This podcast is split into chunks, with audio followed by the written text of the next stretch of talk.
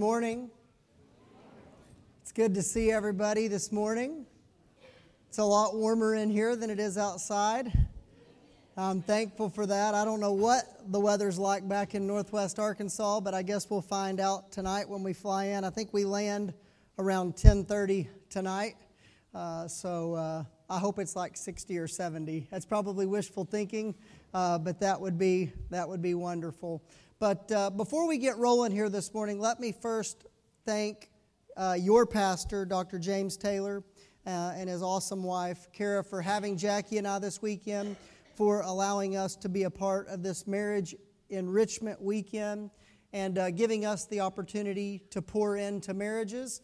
Um, but I can say this you all have been a blessing to us. Uh, I can only hope that we've been a blessing to you, but without a doubt, you all have been a blessing to us. You have prayed for us privately, you have prayed for us publicly. Uh, yesterday, as we ended our time together, uh, the group that was with us uh, surrounded Jackie and I, laid hands on us, and prayed over us uh, for lots of different reasons. But as, as we spent the weekend together, we, we shared our story, we shared our testimony. And part of our testimony is we adopted a little boy from Ethiopia when he was eight months old, and he's nine now.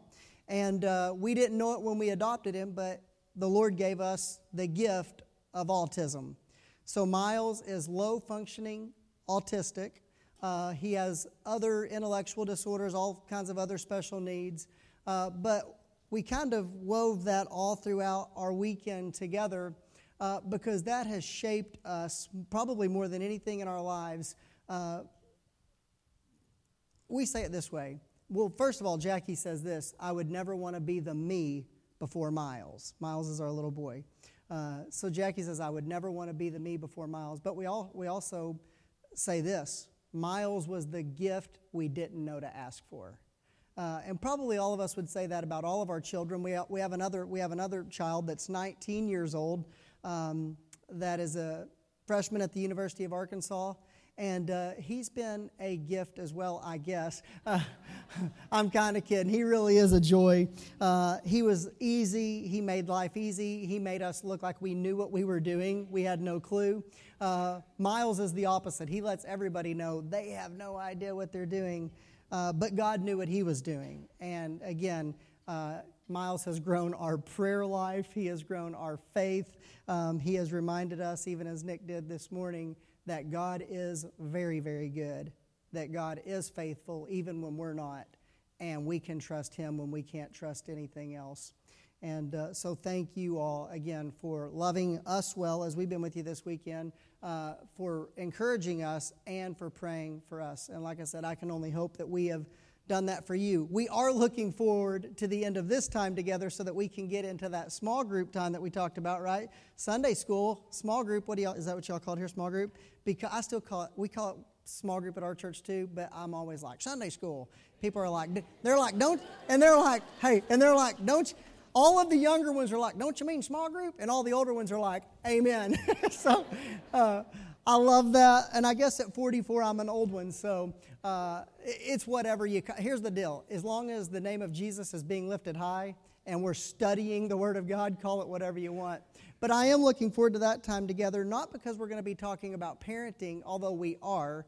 Uh, but yesterday, we kind of ended our time together talking about sex for like three minutes. I mean, it was, you know, we didn't give it hardly any time at all.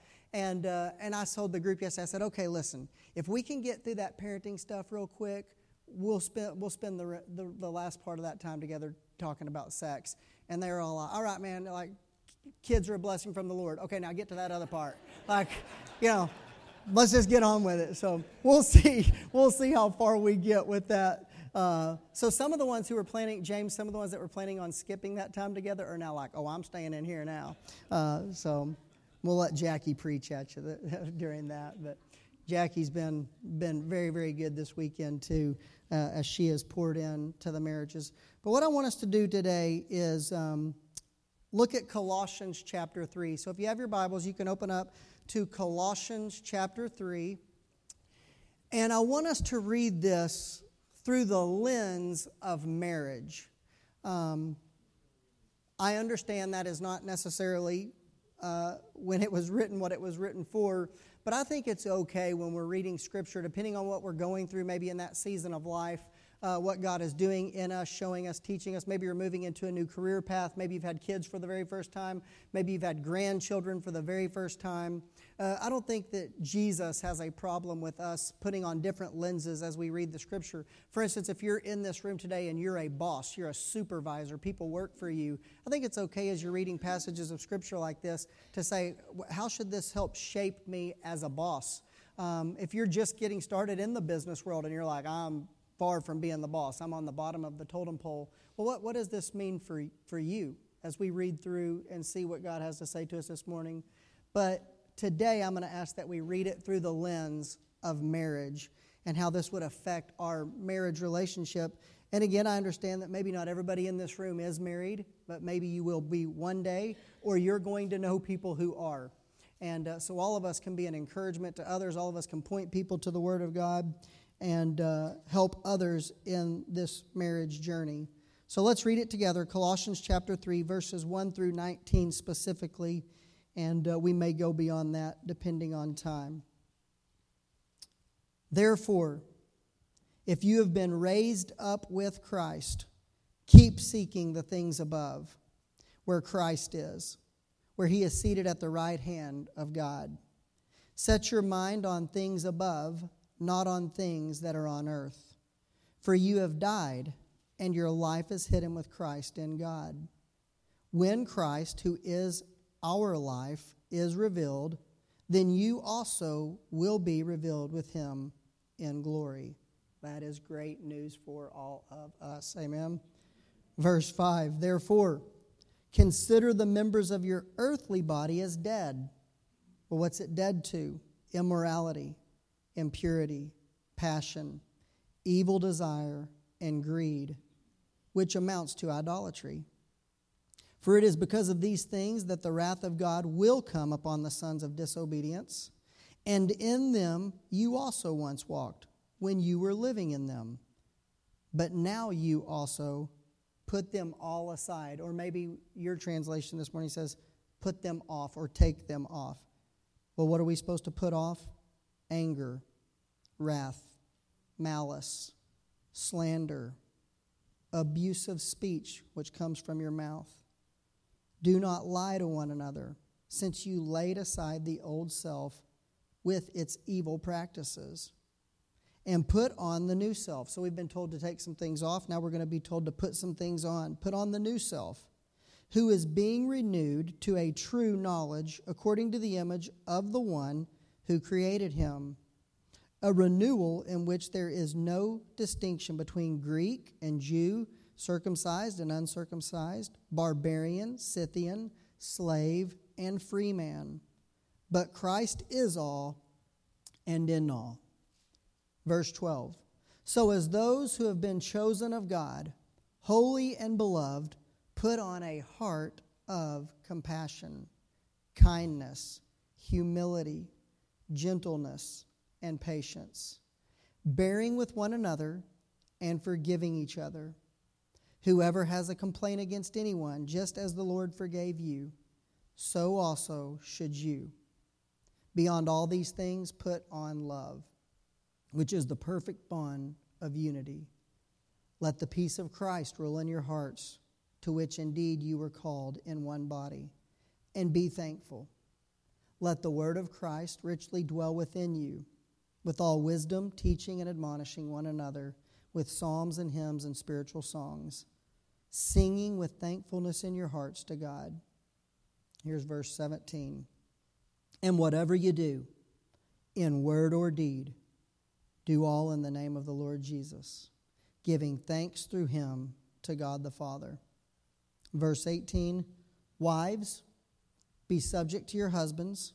Maybe your translation this morning says, serve or respect your husbands, as is fitting to the Lord.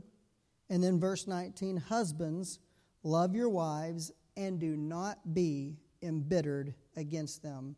Your translation may say, be gentle towards them.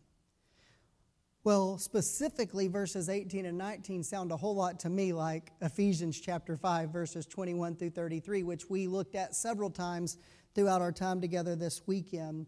um, this idea of the wives um, submitting or serving or respecting their husbands, and um, husbands loving their wives. Now, I don't want to quickly brush over that because I understand that not everybody was with us on Friday and Saturday, um, but here's kind of how we broke that down.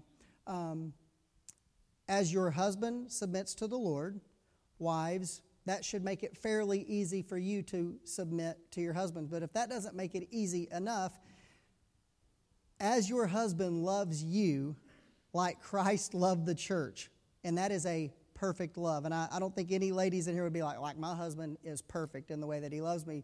But that's the goal. If, if, if the men in the room, if the husbands in the room are striving to love our wives the way Christ loved the church, meaning sacrificing anything and everything, even being willing to lay down our lives and even give up certain things for our wives, then it makes it easier as well for the wives to respect and serve their husbands.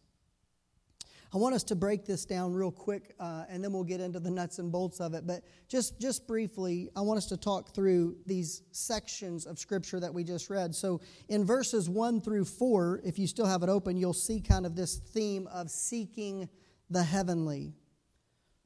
In our marriage, I want to I want to challenge us this morning to seek the heavenly. And again, this weekend, we talked about although we are doing marriage, we're doing marriage life here on earth. I don't think any of us would argue that. God calls us to do it in the heavenlies. Um, when we're praying with our spouse, praying for our spouse, um, as we're growing in our walk with the Lord, we're doing marriage in the heavenlies. But, but here's even a, a more simple way to think of it. When you go back to the beginning there where it says, um, Set your minds on things above, not on things of this earth. What if we did that in our marriage? What if we set our mind on things above, not on things of this earth? Or the passage of Scripture that tells us that we are in this world, but not what? Not of this world, right? Well, that's a, that's a pretty kind of huge thought. Uh, we're in the world, but we're not of the world. And what is that supposed to look like? Again, as I've put this through the filter of my marriage relationship, I just try to remind myself that although Jackie and I are living on earth, and we have a home in Springdale, Arkansas, and we're on staff at a church called Cross Church. Um, we're called to be in the world, but not of it. And when the world looks at our marriage, I hope that they see something different. I hope that even if they can't explain it, maybe they're not believers, maybe they wouldn't know how to articulate it, but I would hope that they would look at it and say, something is different about them the way she treats him is different than any other wife that I know. The way that he treats her is different than any other husband that I know. And I, I, think that's what the encouragement is here. I think that's what the challenge is here. But if you drop down to verses 5 through 9, the overarching theme that we see there is slay the earthly. So seek the heavenly, slay the earthly. We're told to put off some things in that section of Scripture, and I want us to to just quickly look at these things again. And I wish we had time because we would actually put definition to each one of these because I think a lot of times we read passages of scripture like this that has a list and uh, we kind of know what the words mean, but we may not know really what each one of those words mean. But I promise we're not going to do that. Um, but I would challenge you if, you if there's some of these words that you don't really know what they mean, uh, today grab a Bible dictionary, grab a dictionary, and just see kind of like what do these words actually mean and how would that play out in my marriage? So here's some of the things we're told to put off immorality, impurity, evil desires, greed, idolatry, anger, wrath, malice, slander, abusive speech, lies and evil practices. Now, do you think, here's the question, do you think that if each one of us, every wife in the room and every husband in the room, if we did nothing else but we began to focus on putting those things off, would it make a difference in your marriage? I mean, yeah, there, there's no doubt if we if we didn't do anything else, and I'm going to challenge you to do a whole lot more, and I've challenged all weekend to do a whole lot more, but if we just did that, it would change our marriage. I mean, I mean there's just no doubt. I don't even think you could argue it because, I mean, just think about if we just got rid of the abusive speech. Like if we just started to talk to each other the way that God wants us to talk to each other and got rid of anger and greed, it, it would make a massive, massive difference. One of the breakout sessions that um, we had yesterday at the, at the Marriage Enrichment Weekend was marriage killers. When I read through that list, that's what I see marriage killers. And I know that there was a list in that breakout that may look different than that, but again, I know that those who led that breakout would say those could be on the list. Anything that is not of the Lord could be on that list. Anything that drives a wedge in between you and your spouse could be on that list. So I look at those as marriage killers.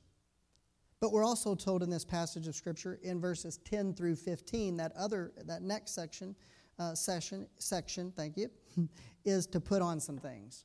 And here's what we're told to put on a new self, compassion, kindness, humility, gentleness, patience. Then we're told to be bearing with one another and forgiving each other. And then I love this. And beyond all these things, put on love, which is called the unifier.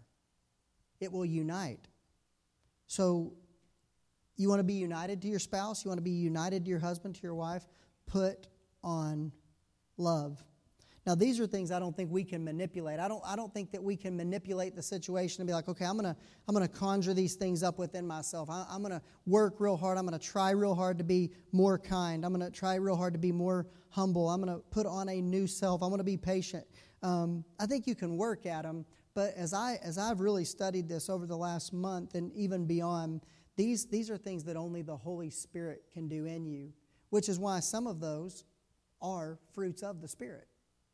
That list looks a whole lot like the fruits of the Spirit because those are things that the Spirit does in us. And the reason I say I don't think that you can fake it, I don't think that you can manipulate it, I don't think that you can work hard uh, to build it up within yourself. I think it's a gift from God when those things begin to happen in us after salvation, is because I believe that motive does matter.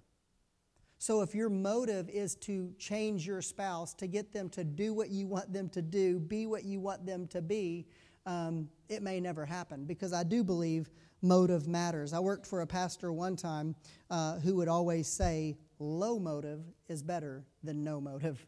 Uh, and that's probably true. I mean, at least you got some motive. Um, and he said, at least, uh, even if it's low motive, it's motive. But I think this I think that heart matters. I think that motive matters, but I also think that heart matters. Your heart in the situation, what the desire of your heart is. And I believe when our desires line up with God's desires, He does give us the desires of our heart. We're told to put on a new self, allow our minds to be remo- uh, renewed. And then when we do all of this, verse 15, the peace of Christ should rule in our hearts. And the word of Christ should dwell within us. That's verse 16. And then again, I love verse 17. I challenge men with this verse all the time. And whatever you do, do it all in the name of the Lord, including your marriage. So at your, at your job, do it all in the name of the Lord. Whatever your hobbies are, do them all in the name of the Lord. You coach little league team, soccer team, basketball team, kind of being part of your kids' lives as they're growing up, which puts you around a whole bunch of other kids and a whole bunch of other families. Do it all in the name of the Lord, believing that people will see that you're different than everybody else, and the difference is Jesus in us. So if you want a great marriage, just do those things.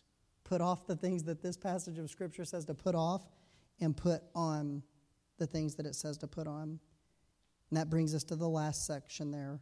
And remember, in verses 18 and 19, husbands, love your wives and be gentle with them. And wives, love and serve and respect your husband. As I studied um, Ephesians chapter 5, verses 21 through 33, getting ready for this weekend, um, I realized real quickly that this is actually a military vocabulary. Uh, it's to arrange in rank, it's to arrange under rank.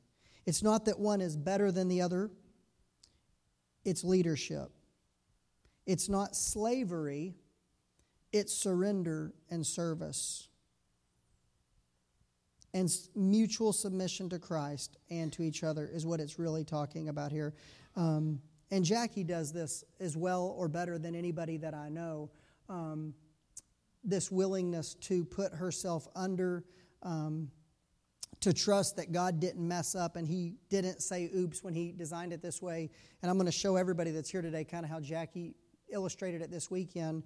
She just believes that when the wife willingly, now again, the burden is on the husband. I want to go on record. The burden is on the husband to love your wives like Christ loved the church. We can't get away from that. So, as we're doing that, as we're loving our wives with a perfect love like Christ loves the church, and they begin to just barely put themselves under rank, as they grow in their walk with the Lord, even if we're not doing what we're supposed to do, men, as that lady, as your bride, is growing in her walk with the Lord and she's elevating her walk with the Lord, it's pushing you up, which is why we like to say mutual submission. It's just a beautiful picture of both of you growing in your walk with the Lord. And although that husband can, can pull his wife up if need be, um, it's a whole lot easier to push your spouse in the right direction than to try to pull them in the right direction.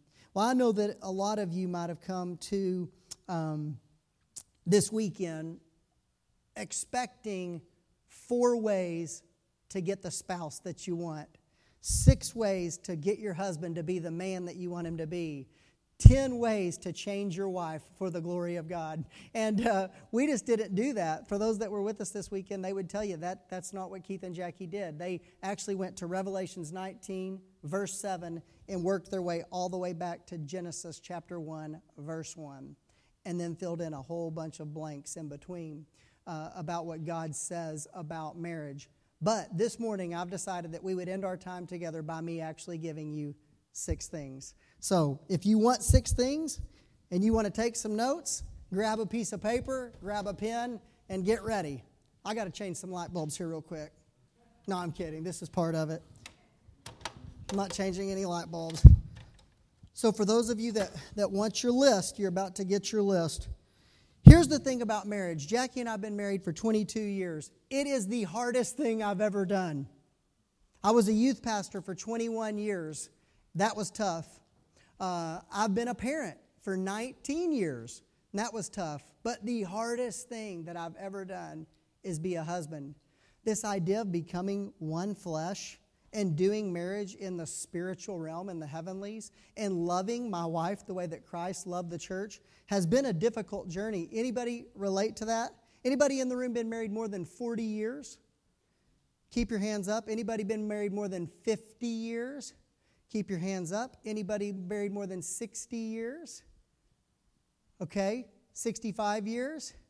Okay, we have two couples at least. I may have missed some that's been married at least 60 years. So I'm going to shut up and sit down, and y'all come up and give, give these six things, and uh, I'm sure it'll be a whole lot better. But in 22 years, I've realized marriage is tough. It really is but if we do it God's way. Jimmy Evans says it this way. Jimmy Evans is one of Jackie and I's marriage mentors. Jimmy Evans says this Marriage done God's way has a 100% success rate every time.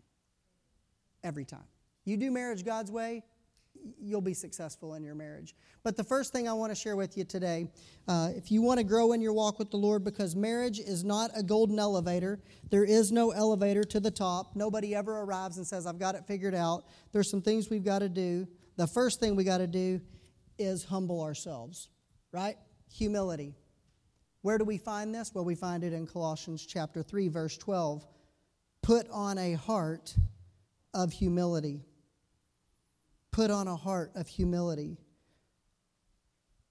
You want to get rid of all those marriage killers in your life? Put on a heart of humility. Another way you could say it is service.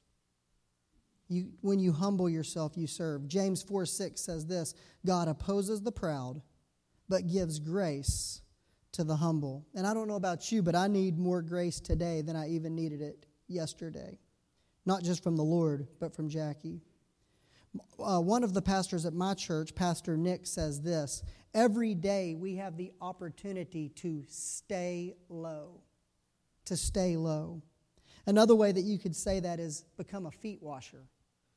That's what Jesus did. The way I remind myself of that every day is to just kind of as I'm driving to work every morning, as I, as I pray. I share with the group this weekend, I'm very uh, routine in my walk with Christ in really everything that I do. And so I have these certain prayers that I pray every day. And one of the things that I pray as I'm on my way to work is Jesus, help me take the towel today. Help me choose the towel today. And what I'm really praying is make me a feet washer today, make me a foot washer today. Because my spirit and everything about me is going to fight against that. I'm going to want to have my way, do things my way, think that I'm right. But Jesus modeled this perfectly for us this idea of humility and being humble. Ephesians 5:21 and be subject to one another in the fear of Christ. Ephesians 4:26 be angry and yet do not sin. Do not let the sin, do not let the sun go down on your anger.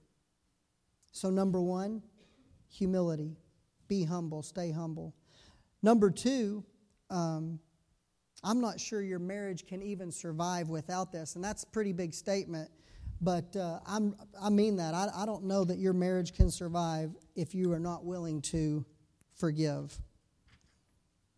Forgiveness is going to be a major key, a major step in the right direction on this thing called marriage. And it's a climb. You know, a lot of people are like, eh, that ladder's pretty cute, but I've been married 65 years. It's a mountain. you know, like it's, a, it's much more than climbing a six uh, rung ladder. And it is, but I couldn't put a mountain on the stage this morning. Uh, so we, we went with a ladder. But if, if we have to forgive, Jackie has to forgive me every day. I have to forgive her at least once a week. She has to forgive me a hundred times every day. I'm sure all the other men in the room feel that way but we have to forgive one another. Another passage of scripture that I wrote down here is Ephesians 4 29 through 32. Uh, and there's a whole lot here more than forgiveness, but I want to read it. Let no unwholesome word proceed out of your mouth. Okay, put that through the marriage filter. Let no unwholesome word proceed out of your mouth, but only such a word that is good for edification according to the need of the moment, so that it will give grace to those who hear. Do not grieve the Holy Spirit of God, by whom you were sealed for the day of redemption. Let all bitterness and wrath and anger and clamor and slander be put away from you, along with all malice. Be kind to one another, tenderhearted, forgiving each other, just as God in Christ also has forgiven you. Sounds a whole lot like the list we read in Colossians chapter 3. And I shared this with the people this weekend. Uh, two of the most powerful words in the English language are I'm sorry. It's hard to say those two words, they don't taste real good all the time, but it's important that we learn how to say them and say them quickly. But just as powerful as those two words, I believe the three words, I forgive you, are just as important. And again, I know we struggle with that, but Jesus gave us a great example of that in his own self, in his own life, uh, because he forgives us. And it's very difficult for us to even wrap our minds around his forgiveness past sin, present sin, future sin, washes us as though we've never sinned, cast our sin as far as the east is from the west, and then we're called to forgive the way that He forgives. Number three, this one might be a little bit easier uh, than forgiveness, but still, uh, it's a challenge, and that's when we're being called to be kind and compassionate. Kind and compassionate. We also find this in Colossians chapter 3, verse 12. Put on a heart of compassion and kindness. Ephesians 4:32. Be kind to one another, tenderhearted, forgiving each other, just as God in Christ forgave you. I believe we should treat our spouse better than anyone else on the planet. But if we're honest, we don't. We say things to our spouse that we would not say to coworkers. We say things to our spouse we would never say to a neighbor or a friend. Uh, And, I, and Jackie calls me out on it. Does anybody else's no, don't don't testify? Does anybody else's spouse call them out on it? Jackie Jackie will like tell me. She's like, you wouldn't speak to your best friend like that. And I'm like, but you're my best friend, you know, and uh, you wouldn't speak to your boss that way. You wouldn't speak to the people at the church who work for you that way. And you know what? She's right. I wouldn't. So I'm saying we ought to treat our spouse better than anybody else. And the words that come out of our mouth ought to be proof of that. I'm going to quickly give you the definitions of this because I think that not all of us know what it means. I think we just think it means smiling at them. Here's what kindness is the quality of being friendly, generous, and considerate. Compassion literally means to suffer together. And compassion is when those feelings and thoughts include the desire to help. So, being friendly, generous, and considerate, wanting to be helpful in that marriage relationship. I want to challenge us this morning to commit to doing that. You would think that number four would be super obvious in the marriage, but as Jackie and I meet with couples all the time, we find out that it's not, and that is love. Everybody would say that they love their spouse, uh, but what if we had a hidden camera following you and your spouse around all week? Would the world say that you love your spouse? Colossians 3:14 again all of these are coming from Colossians 3 beyond all these things put on love which is unity and it's the perfect bond of unity again one of our other breakout sessions yesterday um, was called love is and they broke down 1 Corinthians 13 love is patient. Love is kind. It is not jealous. Love does not brag. It is not arrogant, does not act unbecomingly, it does not seek its own, it is not provoked, does not take into account any wrong suffered, does not rejoice in unrighteousness, but rejoices with the truth. Love bears all things, believes all things, hopes all things, endures all things. Love never fails. Um, I love that they put these uh, flower arrangements in the windows because we can cheat. If we don't have that memorized, if we don't have 1 Corinthians 13, each one of these vases and these flower arrangement has a sign on it that tells us what love is. So if you need to cheat on your way out today, you can go and take a picture of each one of those and, and be reminded this week of how we're supposed to be loving our spouse. But I want to share the fifth thing with you because we are running out of time. Patience. Anybody ever pray for patience? Ain't that fun? well, pray for, pray for patience with your spouse. That's even more fun. Because you know what? Sometimes it takes a while for our spouse to become who God wants them to be. And I'm very strategic with my words there. Not who you want them to be, but who God wants them to be. Sometimes it takes a lot of patience for your spouse to become who God wants them to be. Colossians 3:12 put on a heart of patience. And it also comes from 1 Corinthians 13, verse 4, the love chapter. Love is patient. Patience is being able to accept or tolerate delays, problems, or sufferings. Listen to this without becoming annoyed. Anybody's spouse ever annoy them? We're supposed to be patient without being annoyed. Jackie says I annoy her all the time. Um, but I'm working hard at it. I'm working hard at it. Now, the top of the ladder here, the last point that I'll share, and I promise we're done, uh, does not come from Colossians chapter 3, but I don't think that Colossians chapter 3 is possible without this. And this is kind of how we ended our time. Well, we kind of began our time yesterday with it, and it's pray. Um, now, I believe that prayer could easily be the top rung and it could also be the bottom rung here. I also believe that humility could be the bottom and the top because I really believe that if we're praying and we're humble, a lot of this stuff in between will begin to become more natural as the Holy Spirit does a work in us. But here's why I think prayer is so important, and I did share this at, at the conference. Other than Miles Harmon, the little boy that we adopted from Ethiopia, nothing has affected Jackie and I's marriage more than prayer.